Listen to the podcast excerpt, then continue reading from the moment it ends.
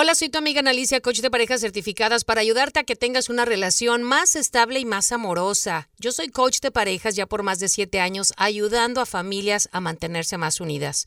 Y todos pasamos por etapas en el amor, ¿no? El amor tiene cinco etapas, pero la mayoría de las parejas no pasan la tercera.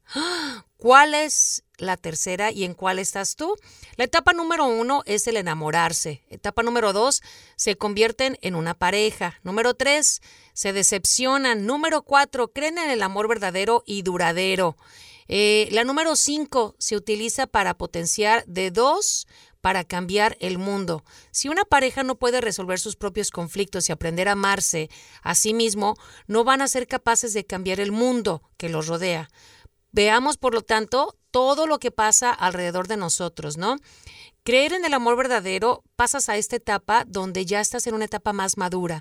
¿Qué pasas? El dolor, el conflicto en la relación. La pareja puede desarrollar un amor más fuerte y verdadero durante esta etapa.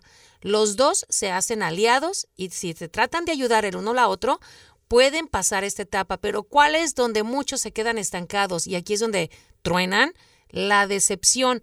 Para muchas parejas esta etapa es el principio del fin.